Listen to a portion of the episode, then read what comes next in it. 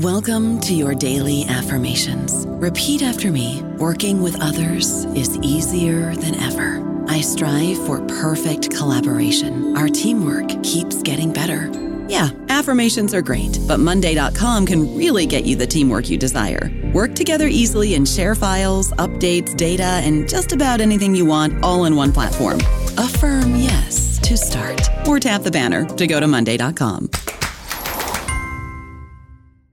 guys, it is Ryan. I'm not sure if you know this about me, but I'm a bit of a fun fanatic when I can. I like to work, but I like fun too. It's a thing. And now the truth is out there. I can tell you about my favorite place to have fun Chumba Casino. They have hundreds of social casino style games to choose from, with new games released each week. You can play for free anytime, anywhere and each day brings a new chance to collect daily bonuses. So join me in the fun. Sign up now at ChumbaCasino.com. No purchase necessary. VGW. Void were prohibited by law. See terms and conditions. 18 plus.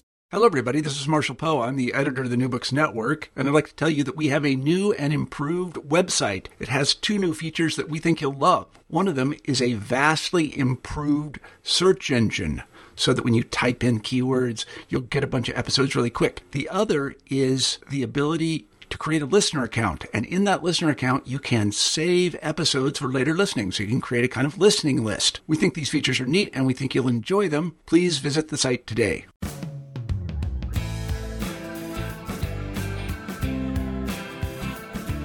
I'm thrilled to be talking today with Ellen Moore, author of Grateful Nation Student Veterans and the Rise of the Military Friendly Campus, published by Duke University Press in 2017.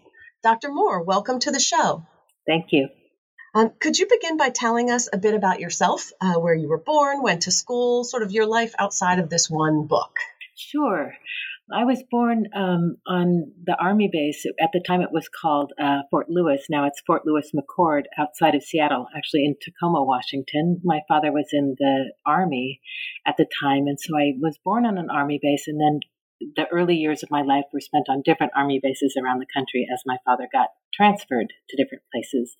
But I spent most of my time growing up in the North Bay, in the Bay Area, in Northern California. Um, so that was my sort of early schooling and growing and growing up. Uh, I went to uh, different colleges. Colleges, college didn't really stick for me until until the end. I went to like three different colleges. I went for a while to University of California at Berkeley as an undergrad, went for a while to a college in Washington State as an undergrad, and finally uh, finished my undergrad uh, education at San Francisco State University. Um, I then went on to have a career in social work. I uh, went back to school to UC Berkeley to get my doctorate in social and cultural studies of education which leads us to where we are. Oh, my other life outside of the book, I um, have two daughters, one in college right now and one in, in high school. And I have a husband, and we live in the Bay Area. Okay, well, thank you. Um, and, and let's talk about the book now, Grateful Nation. Um, how did you get the initial idea for this book? Well, when I was uh, researching, I was researching um, different ways people learn as a as a doctoral student in education, and I was going to events on campus, and here I heard this alarming statistic that said that 96% of all veterans who, all uh, military enlistees, sign up for the GI Bill, and of those, less than 8% were using their benefits. And I was extremely alarmed by this statistic. On its face, it seemed quite unjust that I knew that many people, my, my own father included, signed up for enlisted in the military in part for educational benefits. And the fact that they weren't able to use those was deeply disturbing to me. And as a student of education and anthropology, I wanted to find out why that was. What was getting in the way of returned veterans um, not being able to access their GI Bill benefits and not being able to graduate. So I was concerned about that. So that's what I started out doing in this what I started out to do was to think about what might get in the way. And my first hypothesis was perhaps it was the difference in training. So the first part of my research was on military training and trying to understand how people learn as they learn to become military members, not not just combatants, but members of a military corpus. So that's what I was looking at in the beginning, and then I was looking at their experience on college campuses and what would help them succeed on campus and what might impede their progress. And so, what did your research for the book entail? It, I was I started out by just doing ethnographic observation on. I chose two different campuses. One was a, um, a community college in rural California, and one was a research university in urban California.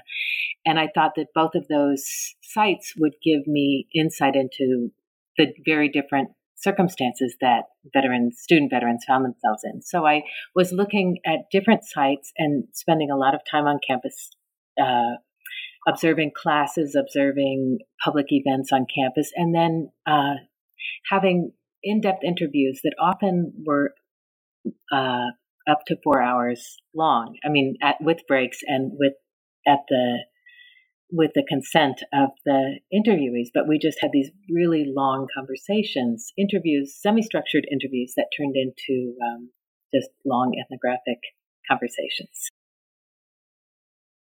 And then once you've gathered all of that material, how do you start? What, what does the writing process look like for you?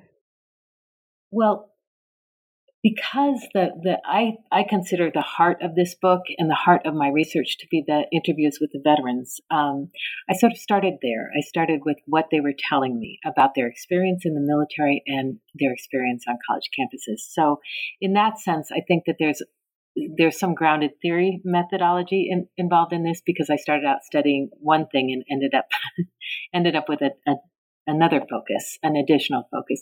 So my process was to do these very, very in-depth interviews, sometimes over the course of several days, and um, then transcribing the, the interviews. I started out doing that myself, which was incredibly time consuming, but also incredibly fruitful because I got to really engage again with the material and and it transcribing the interviews myself is both well it's at once it's um, intimate because you're really really hearing the words you're hearing the inflections you're hearing different things than you experienced during the live interview.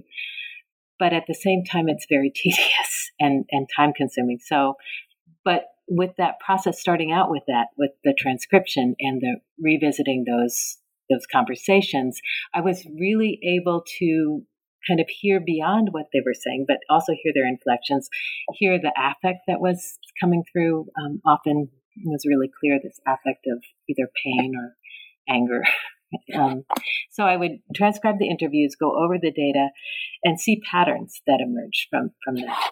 Um, particular, well, for example, when I was hearing one of the explanations in the beginning about veterans' challenges on campuses, I kept hearing this ex- explanation of that that um, college campuses were anti-military, and there was somehow this this anti-military sentiment that was off-putting to veterans or are actively pushing them off campus. That was created a, a, sort of disconnect for me because I was not observing that at any of the campuses that I visited. I I did in-depth in research on two campuses, but then visited many more campuses at, at you know seven, eight other campuses that I went specifically to examine this. And I wasn't finding that college campuses were anti military. I was actually finding the opposite that veterans were actively, on, either actively welcomed on campus or sort of ignored or seen as just students. So, not maliciously ignored, ignored but sort of benign, benign, you know, benignly ignored. Um, so, so that was the process when I was talking to veterans and sort of trying to square what they said with my own observations and what I was reading in the printed literature. Through that process, I kind of came up with this other analysis about what I think is getting in the way of veterans' success on campus. And then, uh, just because I'm always interested in this, just so we can picture it, when when you're sitting down to write this book, where are you? Are you at the kitchen table, in an office, a coffee shop? Like, where where do you do your your writing for the book? So I was very fortunate to be a fellow at what's called the Slow Science Institute. It's a group of scholars started by the educational anthropologist uh, Jean Lave. It's a group, it's an office, or it takes place in a loft, and we all gather um, from different disciplines, social scientists from different disciplines, and we have projects, scholarly projects that we're working on. So we're in this big loft. We each have a desk. We each have a computer and we work on our um, our individual projects pretty much in silence. I, I'm not one of those people that can write in a you know with background ambient noise. So we work in silence, but we work together. We're all together, and then we stop at lunchtime. And those of us that can take a break in our work join in at like a communal lunch. So we talk about our ideas, we discuss our different projects, we ask each other questions and get feedback on our work and then we go back to work in the afternoon. So that was the first after I completed my research, that's where I, I went to do the initial writing. Towards the end, I had other jobs that kind of got in the way of that process, and then I just wrote at the kitchen table. Then I did, you know, or I did weekend writing. But um, the bulk of the book was written at the Slow Science Institute. Wow, the Slow Science Institute sounds ideal. It sounds so much more civilized and communal than my experience of the writing process usually is.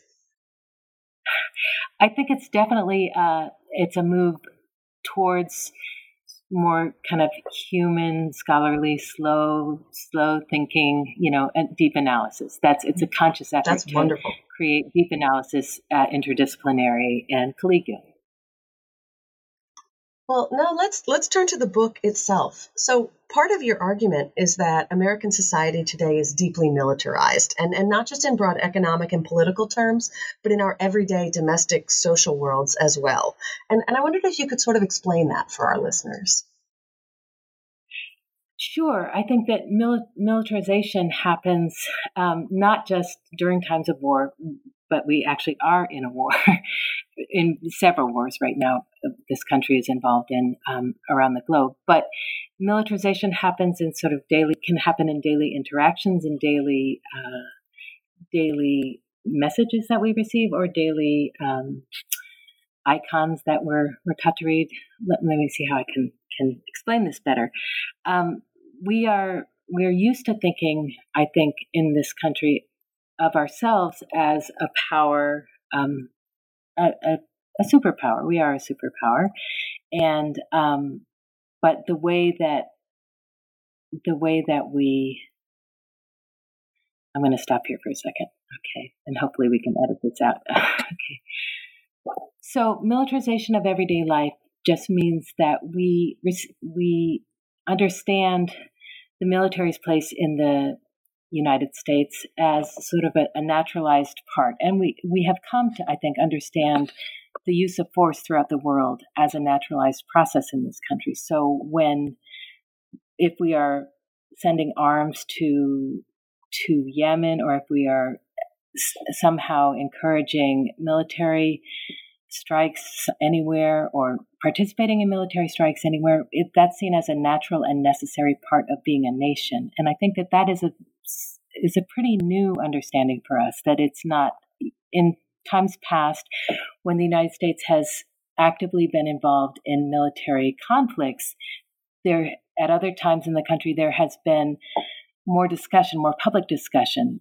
One example is well in world war ii the, there was a national effort to support the war but people were actively involved in that, actively involved in thinking about what was going on, actively debating what we do as a country and why we were there, rationales for that.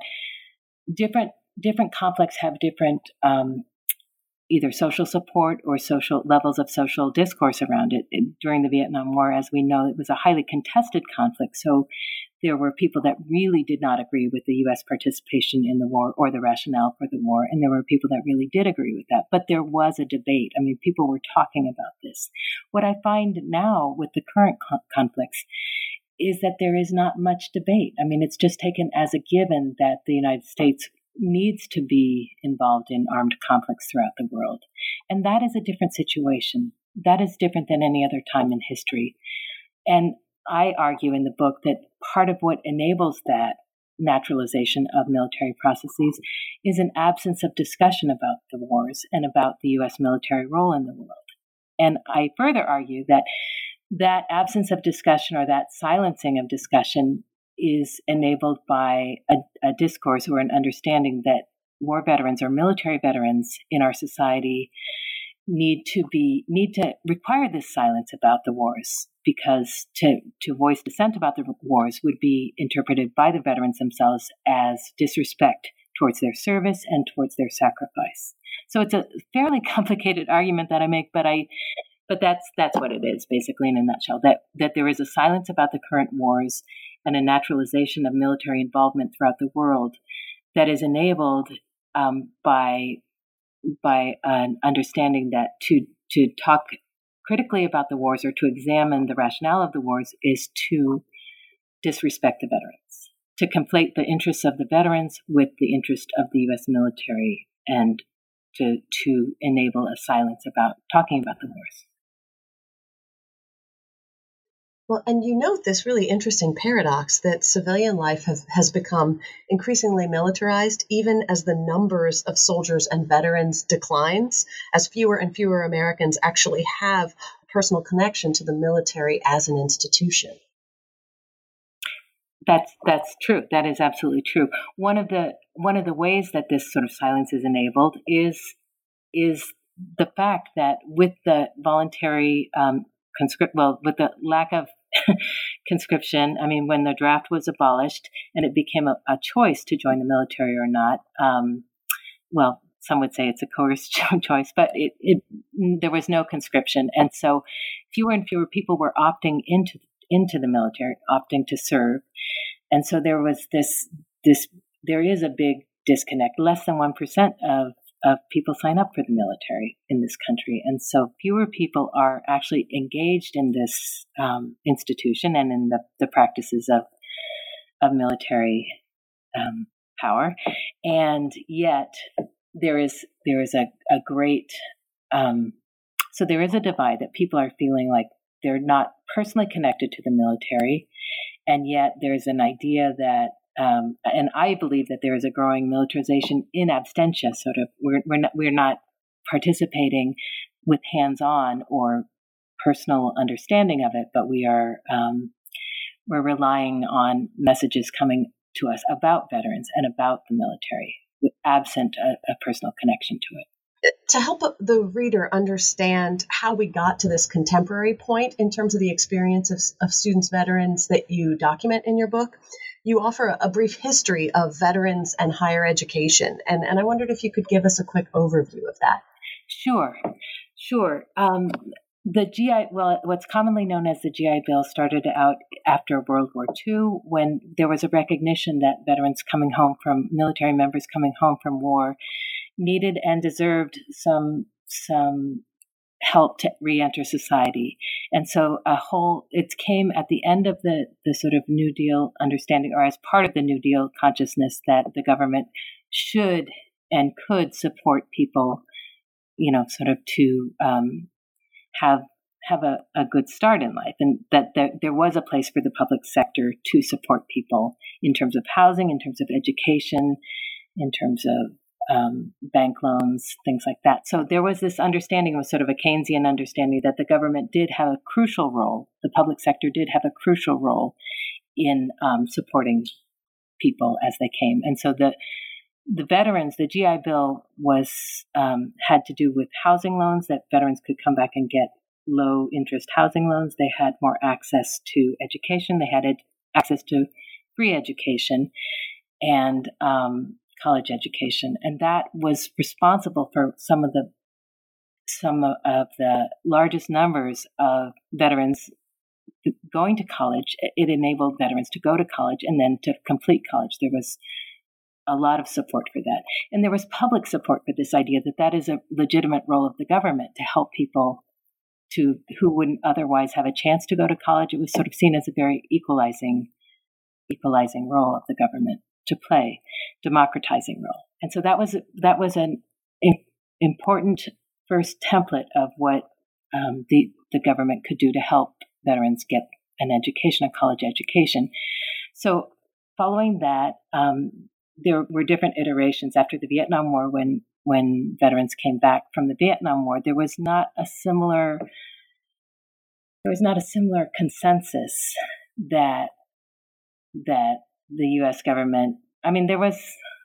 Um, let me try to think of a, a, good way to say this. Well, veterans coming back from the Vietnam War were not received with the same kind of uh, consensus of approbation from the general population as as um, World War II veterans. I can say that, and also the idea of the Great Society had sort of waned. I mean, the idea that this was an appropriate role for government to subsidize or wholly or partially subsidize social services for people was um, coming out of becoming out of favor. And so, with that, the GI Bill became less robust, became sort of eroded after the Vietnam War. So, Vietnam veterans had uh, fewer resources devoted to them, as did the World War II veterans. So, th- there's been changes in the GI Bill itself, but what didn't change was this idea that veterans deserved some extra help, you know, in terms of education, housing,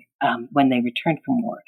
A, a big difference uh, in this was that um, after the Vietnam War, conscription was abolished, and so education and the GI Bill became an assigning and recruitment incentive. So to get people to join the military, that was recruiters definitely talked a lot about college education, and there became a, an idea that this was the bargain that you go to war, you sign up to go to war, you sign up to join the military to get an education. So that was that is a crucial part of the starting point of this book is that over time the GI Bill has become less of an entitlement and more of a recruitment signing bonus.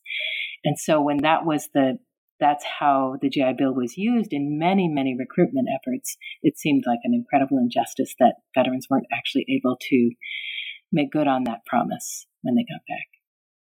I don't know about you, but I'm very busy and I don't have a lot of time to cook. That's why I subscribe to Factor. Eating better is easy with Factor's delicious, ready to eat meals. Every fresh, never frozen meal is chef crafted, dietitian approved, and ready to go in just two minutes. You'll have over 35 different options to choose from every week, including Calorie Smart, Protein Plus, and Keto. These are two minute meals. Factor meals are ready to eat and heat, so there's no prepping, cooking, or cleanup needed. They're flexible for your schedule. Get as much or as little as you need by choosing your meals every week. Factor is the perfect solution if you're looking for fast, premium options with no cooking required. Sign up and save. We've done the math, and this is important. Factor is less expensive than takeout, and every meal is dietitian approved to be nutritious and delicious. Head to factormeals.com slash NBN50 and use code NBN50 to get 50% off. That's code NBN50 at factormeals.com slash NBN50 to get 50% off. Well, and in your book, when, when you turn to the experiences of these student veterans today, you, you you do an interesting thing. I like how you sort of start at the individual level and then move out. So in the first chapter, you start with that individual process of going through basic training. Um, so I thought maybe could you speak a bit to how basic training goes about turning civilians into soldiers? And I just want to say the reason that I started that way is because that follows the my research process. I had thought that at first I would look at training to become a military member and then the supposed untraining or the training to become a student after that. So I was looking at those individual processes and in the course of studying that I I saw these social processes, the bigger, the larger scale processes happening. And so the, the path of the book follows the path of my research, um, going from the individual to the social process. I just had to say that. Um, so when I looked at how civilians become soldiers, um, I studied basic training as the core experience because that is the the point at which it's decided there is a process to untrain the civilian or to to take the civilian out of their habitus or how they have been living and consciously place them in a corpus and train them to be in a corpus and to act in concert with other people to conceptualize themselves as as a person involved in a mission and mission um, mission supersedes the idea of mission supersedes the idea of individuality and individual. There are very specific processes that are involved in basically untraining the civilian and and creating the soldier identity and the soldiering practices or um, military practices. So I was looking at basic training, and I had to rely on on the veterans themselves. To But they were pretty recently separated from the military, so recently discharged. So I think that the the memories were were fairly fresh. But I found that the memories, even if with time, they were indelible. I mean, this this was a period of life for most of the people I spoke with that was indelible. It was embodied. It was hard won. It was very the lessons of basic training I found were by and large very difficult, very um, in some cases traumatic, but in in all cases endured. The lessons of basic training endured in one way or another, either either by the way they structured the veterans and the students' subsequent lives and and identities, or through the rejection of that. I mean, I saw both of those things. They were an embodied, intensely embodied experience and uh, intensely consequential for the for the student veterans. So I started the first chapter by looking at those processes. What happens? How do how do how do people become trained in a completely different way of thinking and acting, and um, and what does that what psychologically and sort of physically what effects does that have on on people as they go through that training process? Well, and then you go on to talk about how when veterans arrive on college and university campuses, their experiences that, that you describe in military training and combat conflict, in some ways, um, those things conflict with what is expected of them in academic life. And, and that can be part of what makes for a difficult transition. Uh, can you give us some examples of how this works?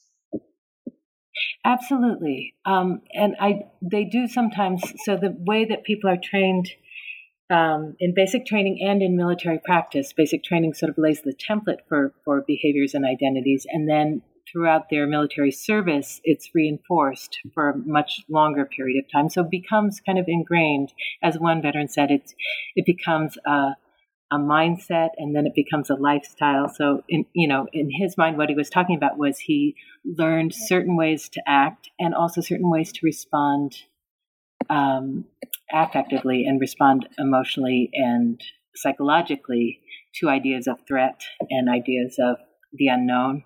So I will be um, more specific. In basic training, one of the, the processes that is used is sort of I would say group punishment for individual infractions, and you know there's there's a certain amount of physical physical um, there's physical consequences to mistakes or, or a learning curve mistake. For example, if one makes a mistake with either uniform or um, not getting the, the lock on the locker um, done right, the whole platoon or the whole squad can be subject to what's called smoking, or you know, doing doing push-ups you know, 100 push ups, hundreds of push ups. So the, the, group punishment for individual infractions becomes definitely uh, a psychological threat to people. I mean, people are on the on the lookout for that. Um, there is there is a, um, uh, you know that becomes a, a difficult learning process that people hold on to. So there is a lot of embodied kind of reward and punishment system in military training, but and when people get to the university, um, this idea of hierarchy is still there, but it's I, I argue it's much more covert in the university. There's there's a very strict rank system in the military that that there's punishments attached to not adhering to the strict rank structure. Uh, addressing somebody by the incorrect title um, can result in punishment um, not not wearing the uniform correctly results in punishment. So there's a lot of very strict rules that are enforced strongly and consistently. And then when people come to the university, people are rewarded for almost the opposite. They're rewarded for independent thought. They're rewarded for um, questioning authority. People are in in some. I'm, I'm, making a broad generalization. I am talking about the uh, the, the institutions that I observe. But there is a sort of overall sort of different way of thinking about the world that critique is seen as a, a good thing or something that can propel conversation and propel theory forward with critique of the old. And um, so a lot of that's come to campus really trained in in not just following orders but not stepping out of line flying under the radar is what people told me a lot. You know you don't you don't distinguish yourself because if you distinguish yourself negatively you get punished. If you distinguish yourself positively you get punished in as a as a reward as a quote unquote reward because you get more duties put on you if you distinguish yourself if you show yourself to be super competent then you get more duties.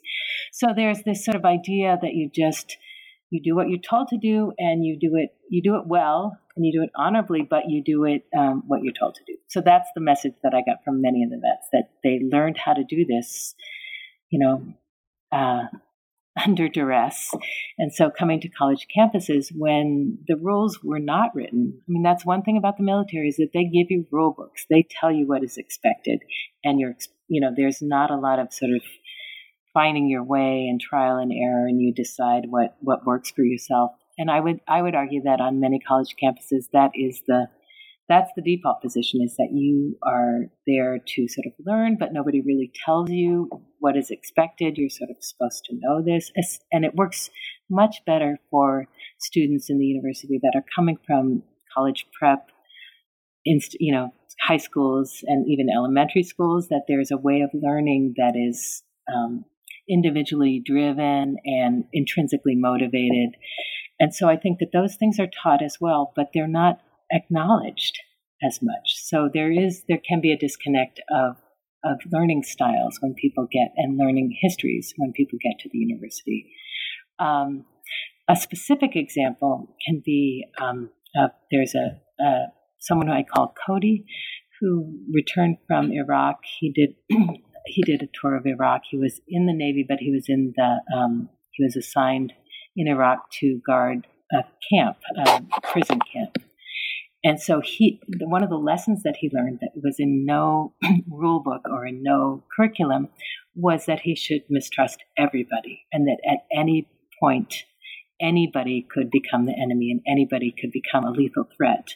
And that was one of the the lessons that he learned in war is, and especially in a counterinsurgency war and in, in a, um, a war where one didn't know who the enemy was.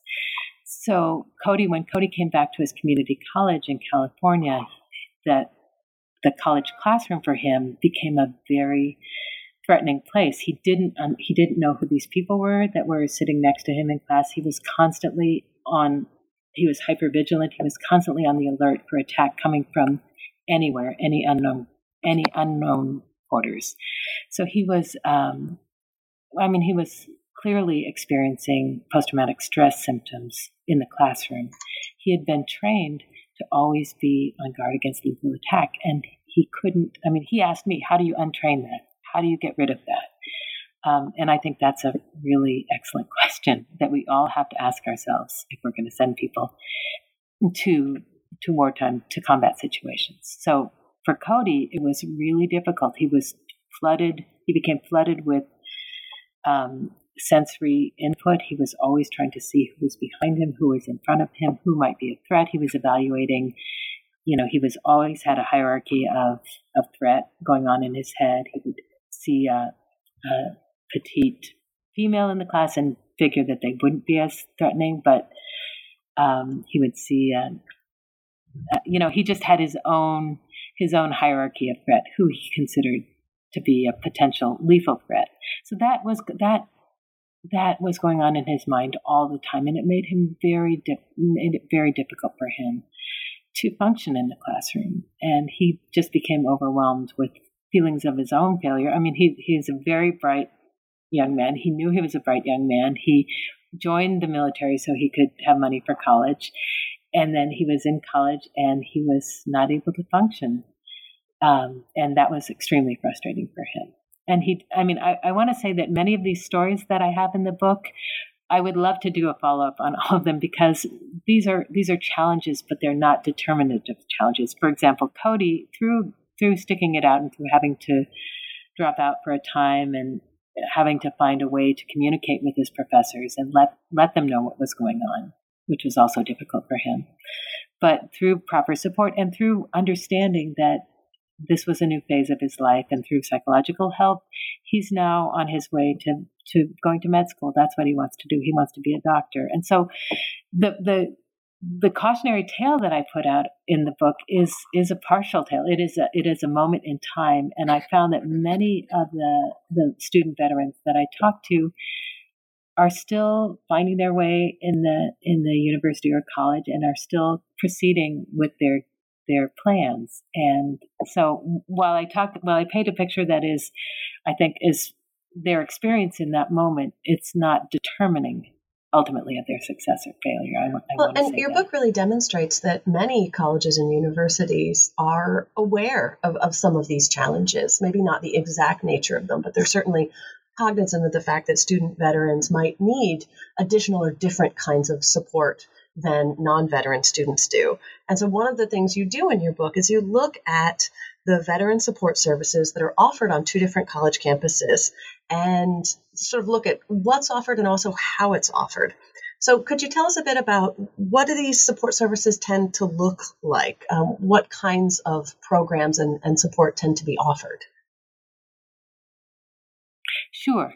So, and veteran support services is a constantly evolving field. And I should say that when I started this research at one of the campuses in 2010 or 2009, 2010, there was nothing on campus. And so that was the picture that I saw then. By the time I I did my last visit there, I think in 2013, they had a veterans club, they had a veterans space on campus. It evolved, it's evolving, you know, fairly rapidly, I would say. I think some are arguing that there's that it's um, going backwards now, that there's it's not in the public consciousness that the amount of support is is decreasing. But what I found in my period of research is that there was consciousness building around the needs of veterans. And so different campuses were increasing their services and adapting their services. Um, what I found on the different campuses is that often veteran support was framed in a way that, that implied a certain idea, ideology or there were certain ideological or philosophical underpinnings that um, about veteran support, some some common sense understandings. For example, that veteran support services built on positive identifications with the military um, would be more effective than veteran support services that didn't automatically include positive valoration of the military institution. So I found that debate going on a lot. It wasn't so much a debate as it was an assumption that to have effective veteran support services, one had to develop them around a positive identification with the military institutions. And that, that assumed uh, a unitary understanding of what being a military member meant. So that there, and what I found in my research is that there are very highly um, differing understandings of the military institution and people's experience in the military institutions, and and people had very different um, levels of affiliation and identification with the military. Some people left, some student veterans wanted to leave all of that behind. They disagreed with the military mission. They felt a, a certain amount of um, regret and remorse about what they did during the wars. Some felt that they really wanted to um, be identified with the military and were, pr- were proud of that and wanted to be honored for that on campus. So there was a very different different levels of affiliation identification felt by the veterans. But but most of the services were built around the assumption that all veterans positively identified with their military experience. And so to best serve them, one needed to to suture a positive military narrative with the veteran student veterans needs. And I found that that didn't work all the time. I mean, it didn't. People told veterans told me, student veterans told me privately that um, that it was alienating for some of them. They didn't they didn't want to be on campus as representatives of the U.S. military or of the U.S. military projects or conflicts abroad. They wanted actively to distance themselves for that. So that was something that I found.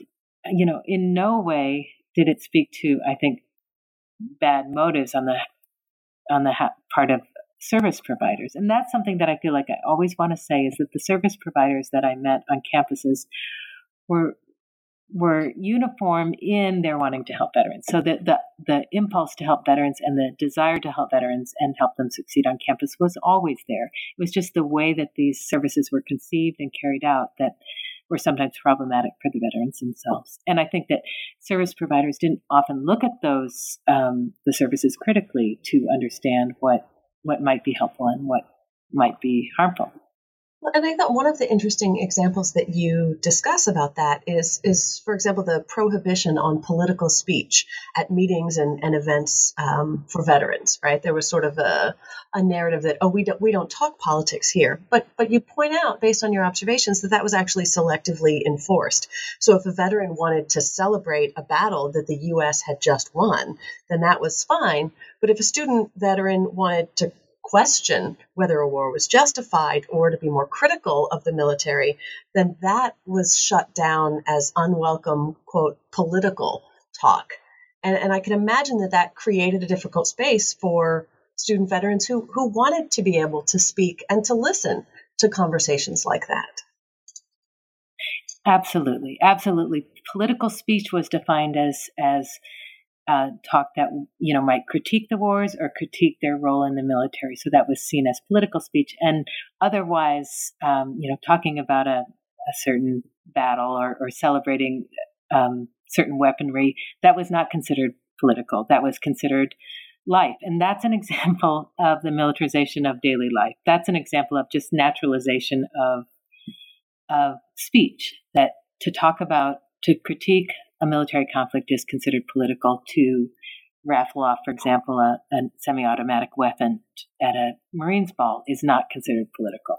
So that that is um, that was very much in evidence uh, in the services on college campuses that there was a regulation of speech, not from the university itself, but but it was sort of fostered in the sort of valorization of military ideology. It was it was normalized and accepted. And, and the students themselves, many of them that really were aligned with the, some of the veterans clubs, took that up, took that identity up, and took that that understanding that this was their place on campus to be representatives of the military and to foster that military identification, and the understanding that that would help student veterans succeed on campuses if there was a strong military identified group that consistently proposed those things and um, along with it th- that that would help student veterans. And i found that not to be the case uniformly not to be the case in in all all times for all veterans.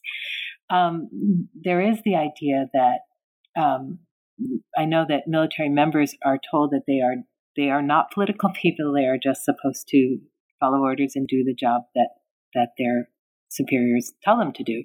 So there is a kind of inculcated idea no we're not political but the, the lack of sort of understanding and expanding what the implications of um, speech and actions are, that there are political implications to things. And the sort of shutting down of that kind of critical examination is what created a, a disconnect for many veterans, student veterans on campus. And I would argue veterans in, in the broader society as well. Well, and you describe interesting ways that this moves beyond just the spaces of, of veteran support services. Um, these different ways that you show how the idea of supporting student veterans has become conflated with uncritical support for the military as an institution. And I was especially struck by your description of a sensitivity training session you attended that was intended to educate community college instructors on how to better teach and support student veterans. And you described that during the training, instructors were taught to identify different kinds of weaponry, whether rocket propelled grenade launchers or M16 automatic rifles, and to distinguish between the battle cries of the Army and Marines. And, and then were then divided into groups to, to practice those battle cries. And as I'm, I'm reading that as an educator, I, I just couldn't figure out how exactly that could possibly make an instructor a more effective or empathetic teacher. The two things, there didn't seem to be a direct connection between them for me. And I was curious how it came to be that supporting veterans started to mean celebrating the military itself as an institution. You know, I don't, I, I think that I can't fully answer that question because that wasn't exactly my study. But what I what I did um, observe is that there were some early few representatives of military veterans on campuses that were looked to were, were sought out to lay out a template. And what I saw was that this this idea that sensitivity to veterans issues was sutured to you know learning the outward accoutrement of military life and valorizing the outward accoutrement of military life and sort of I would argue the mystification of military life that that to know to distinguish an RPG, you know, rocket launcher um, or grenade launcher um, versus a semi-automatic rifle, um, that that does not sensitize us to the daily realities and the needs of veterans. So how did this happen? I think it's because uh, some people early on were looked to to design services, and perhaps that's what they thought would be. Maybe that's what they felt would help them learn, and so that was what was um, developed as the as the kind of training to do, and that became considered best practice, and that was disseminated throughout the country. So there is a template of best practices that includes these kind of sensitivity trainings. I if I were to design sensitivity trainings, you know, with my experience as both a therapist and also just a, a social worker in the world, I would start out with finding out people's experience and how they viewed these um, institutions of the military and how they viewed their their experience in the military to really assess what would help them, eh, rather than assuming that valorizing practices and valorizing weaponry and learning the, the weaponry would sensitize people to being able to teach veterans because they're very different endeavors, sort of surviving combat and participating in combat, or even participating in non combat military institutions. Is very different than um, participating in college life. So I think they're two very different endeavors, and I think to, to conflate them into one go to practice, which is, or one so called best practice template, is is partial and and and not the most valuable thing. Um, so I'm, only assuming that the way it developed that way was through listening to certain voices. I have to say that it it it dovetailed with certain interests, I would say, of the institutional military and the institutional state. So it does have some side effects of unquestioning um, unquestioning support for the military. So while I don't know if that was the reason that these, I, I would not think that these that is the reason that these. Um, I don't have this conspiracy in my mind that oh the the Department of Defense said oh we're going to develop services like this because that will not have people talk about the wars. I, I don't think that that's what happened, but I do think that there is there was uh, you know a situation where people were um, looking to veterans, to some veterans, to talk about what they think would be useful. And so that became the best practice, but it happened to exclude the experience of many, many others. And it also happened to, um, so this kind of way of valorizing the military and conflating military interests with student veteran interests happened to coincide with a with a project of valorizing the military in general in our society. So that was uh, that was a side effect. I think it was a side effect rather than an intent from the beginning to develop these services, but that is the out- I still think it's the same outcome that we conflate student veterans' needs are conflated with the institutional military's needs. Well, you also go on to describe how, in addition to drawing on these organized resources that are provided on campus, students also forge their own diverse and creative strategies to adopt to post military life um, as college students. And I wonder if you could tell me a little bit about some of those strategies that, that the student veterans themselves created. Sure, sure. I mean, I think one of the one of the um, one of the the initiatives that happens often, either generated by students themselves or generated by the school, are the creation of veterans clubs. And and having a veterans club, a space where veterans can come, I think is a really great idea because often it it um, it allows veterans to develop their own needs or identify their own needs and their own services. So um, that that is a sort of a uniform um, it's not a uniform, but it's a, a typical move on college campuses to develop those spaces for veterans. And that's, I think that's great. I think that many veterans on campuses where there's not a huge apparatus of support just by necessity seek out other veterans um, and offer support. One thing that I found across campuses was that there was a there was a, a strong sense among many student veterans of wanting to support each other. So that that kind of that is something that I think held over from their military training to think of themselves as a, a body of people or of a group of people and to maybe minimize the the individual over the group. I saw that again and again that that even people that felt alienated from the campus veterans clubs because they felt like it was too too much of a military valence would develop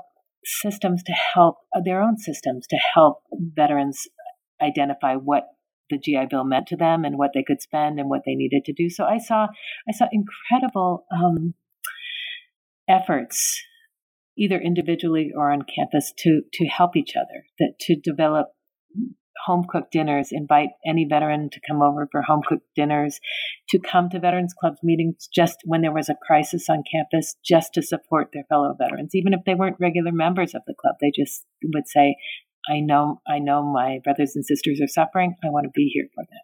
So whenever there was, um, you know, something, if there was, sadly, you know, we know that the suicide rate among combat veterans is is extremely high, you know, both on the battlefield and off. And and if that happened on campus, and, and it did happen on campuses, but veterans would come and to offer support. Whether or not they agreed with most of the people in the club, it didn't matter in that moment. It was just, I want to be here to support my brothers and sisters. So that was profoundly moving. And I saw that come up in diverse ways, whether it was having a night that was offered a home cooked meal to people that didn't have families on campus just to, to come and, and share informally or different kinds of social events um, to do. So I, I saw that really strongly that there was that kind of support, whether or not it was sanctioned by the university, whether or not it was um, perceived of as a, a veteran support.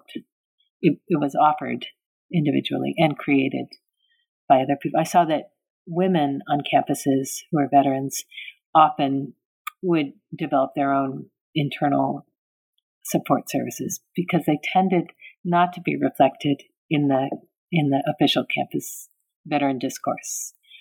There was a lot of gender differences I, I found, and many women on campus felt kind of alienated from that or didn't feel like it was their space, so they wouldn't often wouldn't affiliate with the campus veterans clubs that tended to be male dominated by males. And I wanted to ask a little bit more about that. I, I was curious, uh, what were some of the other ways that you saw that student veterans' experiences of college life or the way they, the strategies they use to navigate through college life, how did those differ by gender or by race or, or other sorts of differences within the group of student veterans? Well, I think when when services are developed based on an idea, based on an imaginary or an idea of what veterans are, who veterans are, or what veterans want, that's going to create a set of services that caters to that imaginary or that idea of it. So, for example, if veterans, student veterans are conceived of as normatively male and sort of interested in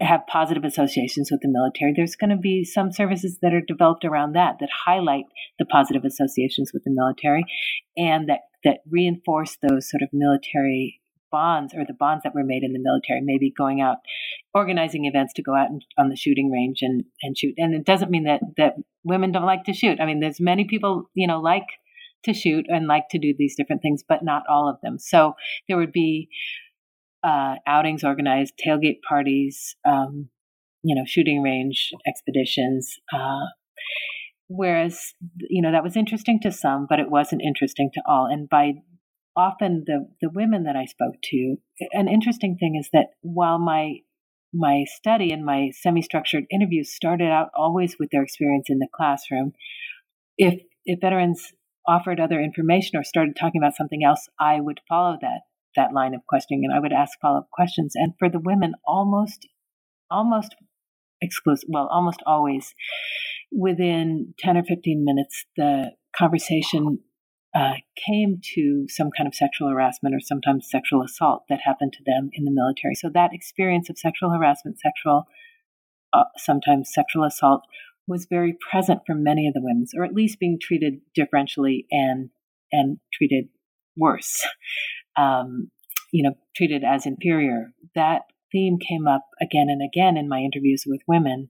you know, without necessarily a particular rancor towards the military, but just that this was part of their experience. For some, it was incredibly onerous and, and difficult, and they did talk with that with that valence. But for many, it was just the fact of life in military, the way people are trained in the military to see feminine as as weaker, as a threat, and so it was just sort of assumed as a part of military life. But when people got out of the military and wanted sort of to rearrange that social hierarchy, um, sometimes the organized veterans clubs were not as open to that rearrangement of the social hierarchy, and, and women felt excluded in, in that way in terms of the the activities that were chosen, in terms of the language that was used in the meetings, in terms of the space for different ideas and different um, priorities offered. So, so what I found was that many women would find other outside sources of support. There's there are non-affiliated um, veteran support services in San Francisco and in the Bay Area that women would gravitate to. And, and to their credit, those non affiliated support services did develop specific support groups for women who have experienced military sexual trauma, what's known as MST. Um, you know, sexual harassment or assault, more more specifically, sexual assault in the military. And so there were spaces created for those kind of discussions that were not, I would say, by and large, not welcome in the veterans clubs. And were there any diff- other differences within veterans' experience, per- perhaps based on conflicts in which they served, or age, or race, or the sorts of educations they were pursuing in college? There were, for sure. I um, I'm trying to I'm trying to answer that questions. Yes, absolutely. There were people had different reasons, motivations for going, and you know, including wanting to to having an understanding that they were defending the country against um, enemies that and so that they had to go to these conflicts. So there were very different motivations for joining. Um, one of the threads, because I studied sort of a subset of a subset, I studied veterans who had enrolled in college and, and to some some extent veterans who had people who had enlisted in part for college benefits. That's definitely a subset of a subset of the enlistment population of the military, which is why I, I can't claim to speak for all veterans, but I can look at the people that I spoke to who really did. They came back to college for different reasons. Some came because they wanted to make sense of their experience in in the military and in combat and sort of understand that in a different way. Some because they wanted to build on the experience that they had gained in their military um, careers. You know, so if they had learned, if they had been, some had been guards in prison camps, and they thought it would be a very easy jump for them to just go and become a um, to enter into the police academy and enter into law enforcement. So they were looking to build on their military experience, and other people were looking to completely break from that and understand what they had gone through through a different lens, through a um, opening up their experience and and learning other things than than what they learned in the military. And I can't I can't generalize with based on gender with that, but but I there were in general I would say fewer sort of straight line pathways of continuing military uh, careers, maybe Secret Service or things like that, available to women. And I, I don't have actual evidence for that, so I should be careful about saying that. But it seemed like there were fewer women that were really interested in just going on and building on doing a civilian version of what they did in the military. In my experience, I, I didn't see that as much, but but I'm sure that exists somewhere. And I think that's that's really interesting. And I think one of the, the big contributions of your book is to sort of break down this imagined idea of, of what a veteran looks like and vet, what a veteran wants and what a veteran needs as they enter into um, institutions of academic life as opposed to military life. Um, so, so I, I thank you for sort of bringing that complexity to the conversation. And I, I, think today you've given our listeners a really good sense of your book and of its arguments. And I, would like to know now, just for you, uh, you know, what was the hardest part of writing this book? Well, honestly, the hardest part of writing it was was writing it. I mean, the the best part for me, I'll start out with what was most gratifying, what was most interesting and engaging for me was talking to the veterans and really learning about their experience. So to start with what was the easiest part for me and the most gratifying was really hearing their experience. For me, that also informed my findings that I, I too had these ideas of what a veteran was and is and does and thinks. And, and to hear this diversity of, of opinion, diversity of worldview was so refreshing and so um, gratifying to, to see, to really be able to talk to people and, and hear their own perspectives. The fact that it kind of came up against not only my own um, previously held myths, but also to see those myths being perpetrated in the greater society was part of the, my finding that that we all carry these ideas of what you know these essentialist ideas of what veterans are, but that's not really borne out. And so the answer to that is really talking to people. You know, we need to be able to talk to people and find out what their experience actually is.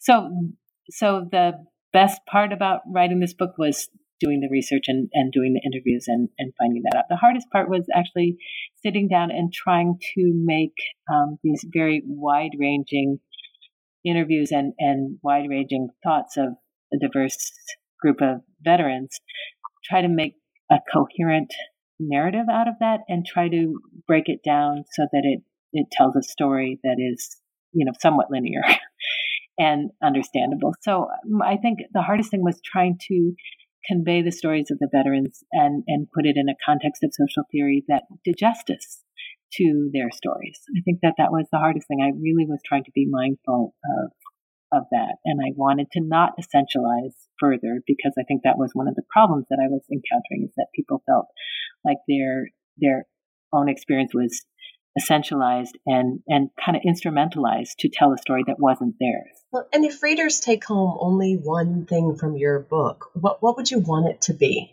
Well, I guess I, I can't just say it's one thing. I'm going to push it and ask for two things that they can that I can ask them to take home.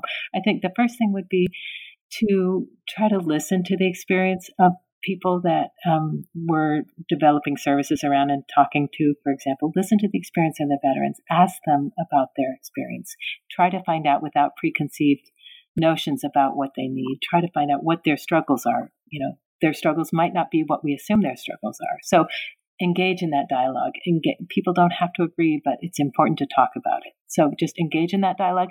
And the second thing I would that people take away from it is that the, the recognition that the loudest voice in the room is not always the most accurate voice in the room. And just because a message about what veterans want or what who veterans are, what they need, just because that's repeated again and again doesn't necessarily make it true. And that the way that we can um, really engage with this, if we really want to support people returning from the military and um, coming veterans is that we can listen to them and we can develop services based on what they tell us rather than based on perhaps what what the institutional military would like us to believe or would you know what there's the common sense view of what veterans need. So that would be the two things is like listen to veterans the way that you develop services that are not just um, sort of common sense ideas is by talking to the, the those most intimately involved in the project that talk to the veterans.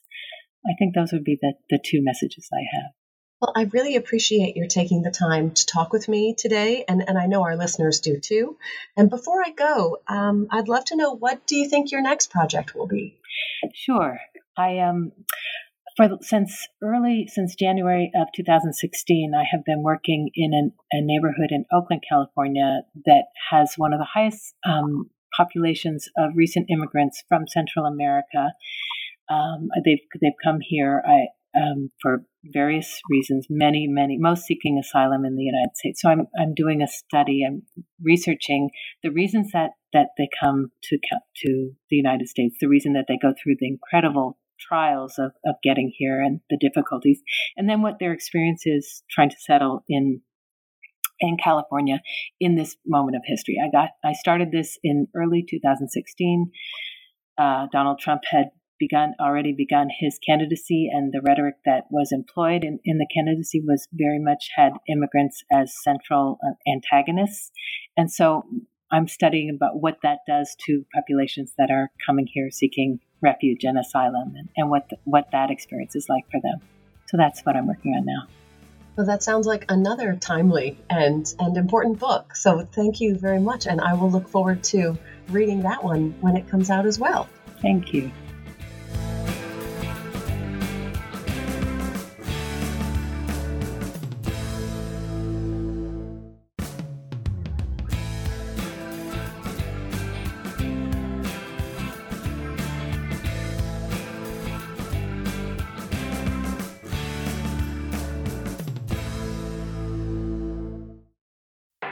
Swimsuit? Check. Sunscreen? Check. Phone charger? Check. Don't forget to pack the 5 Hour Energy. It fits great in a pocket or carry on, and the alert feeling will help you arrive ready for anything. Now get 20% off when you use code 5HE Travel at 5hourenergy.com. Expires April 30th. One time use only, not valid with other discounts. Remember, visit 5hourenergy.com and use code 5HE Travel to save 20%.